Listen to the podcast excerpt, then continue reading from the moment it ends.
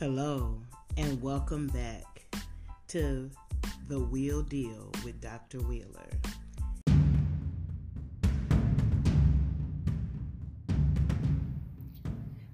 Welcome back to The Wheel Deal. Let's get into it. Are you self sabotaging? Self sabotaging is when you just negatively think about yourself and the outcomes, so then you negatively fail to prepare for said outcomes, only driving yourself deeper into a hole. And we have to look at self sabotaging across the board and also from the beginning of its manifestation in your life. If you've been in an experience where you've had parents who spoke negatively to you or about you, you could definitely be triggered into self sabotaging because when someone else thinks or feels highly or indifferent from your parents, you question it, you don't believe it, you don't see it into yourself. It doesn't seem familiar because of your original upbringing and the people who mattered most. Another form of self sabotaging is procrastination. When you think and think and think and overthink what needs to be done, and because you don't feel that it will turn out well, you almost procrastinate to the point where you no longer even have the window to create, develop, turn in, complete whatever said thing or situation may be. Procrastination can be seen at the height of depression and will often trigger depression. If you, like me, unfortunately suffer from anxiety, generalized anxiety disorder, and also major depressive disorder, it's an oxymoron and will drive you insane. The manic piece and the anxiety makes you know that you need to be doing 9,736 things, but the depression doesn't want to do a half of one of those. When people are frustrated with people who kind of withdraw or um, isolate themselves, Think about the scenario I just mentioned. When you have to spend the majority of your day fighting yourself and your thoughts and your emotions, it seems almost overwhelming to talk to anyone beyond that. Most times, people who self sabotage are way too giving. We say yes when we really want to say no because God forbid there not be something that someone needs from me, appreciates from me, any type of percentage of making me feel like I matter.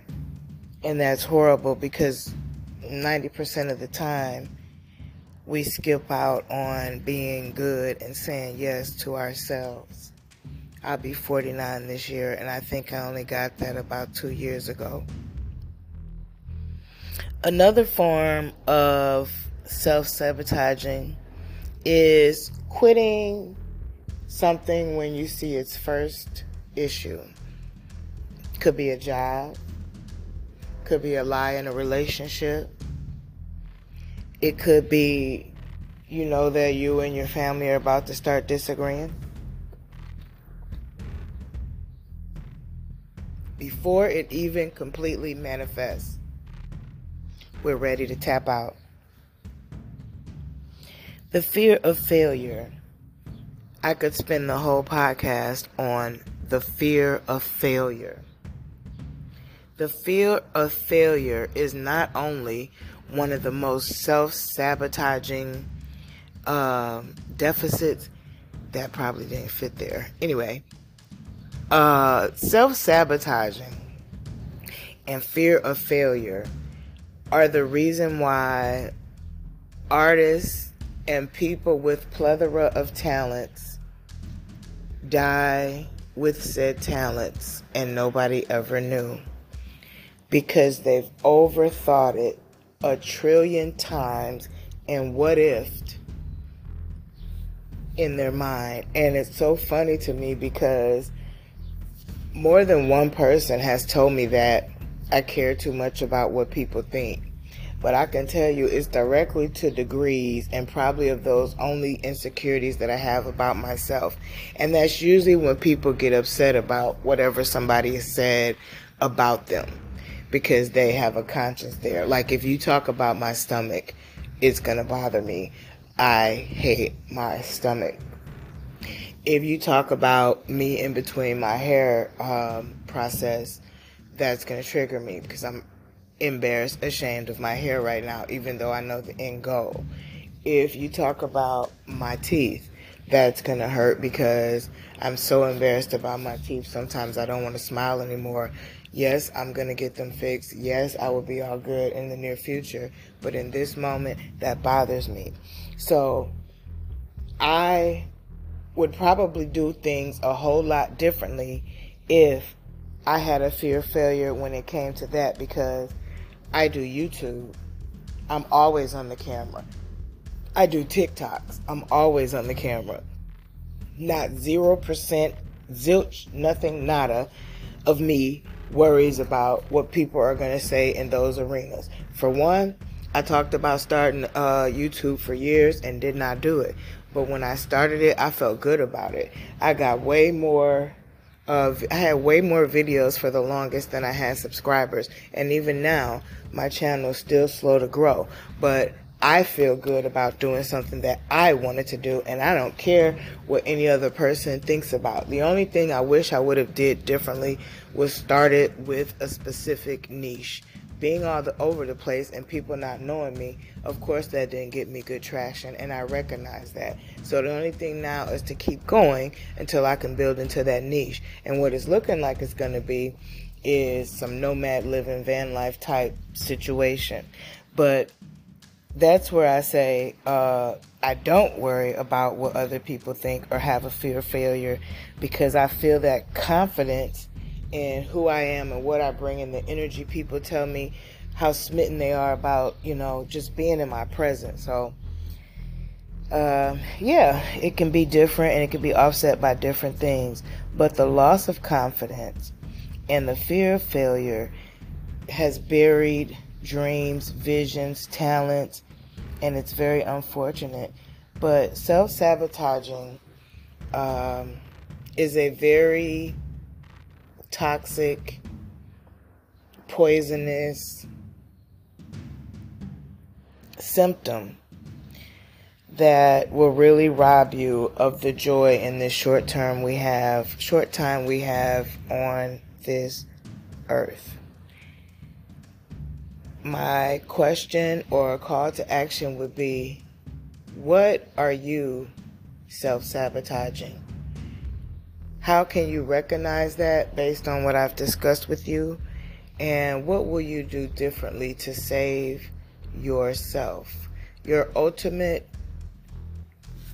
God first, then you, then everybody else who you feel like you choose to or need to help. But just like in an airplane, when they're going down, you put your oxygen on first. If you're not oxygenated, you can't save anyone else. And that's what I challenge you to think about when you get into those patterns that we've created for safety and survival that are ultimately ruining us way more than the thing that we thought we were worried about in the first place.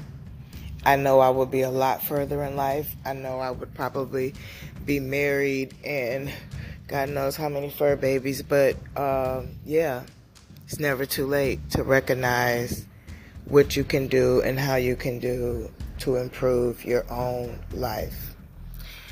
Thank you for rocking with me. Namaste.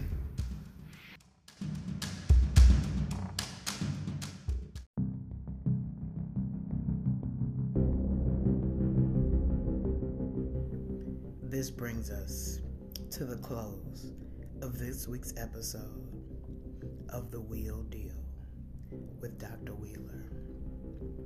Be sure to share this with your friends, colleagues, and loved ones, and return each week for more great topics and special guests.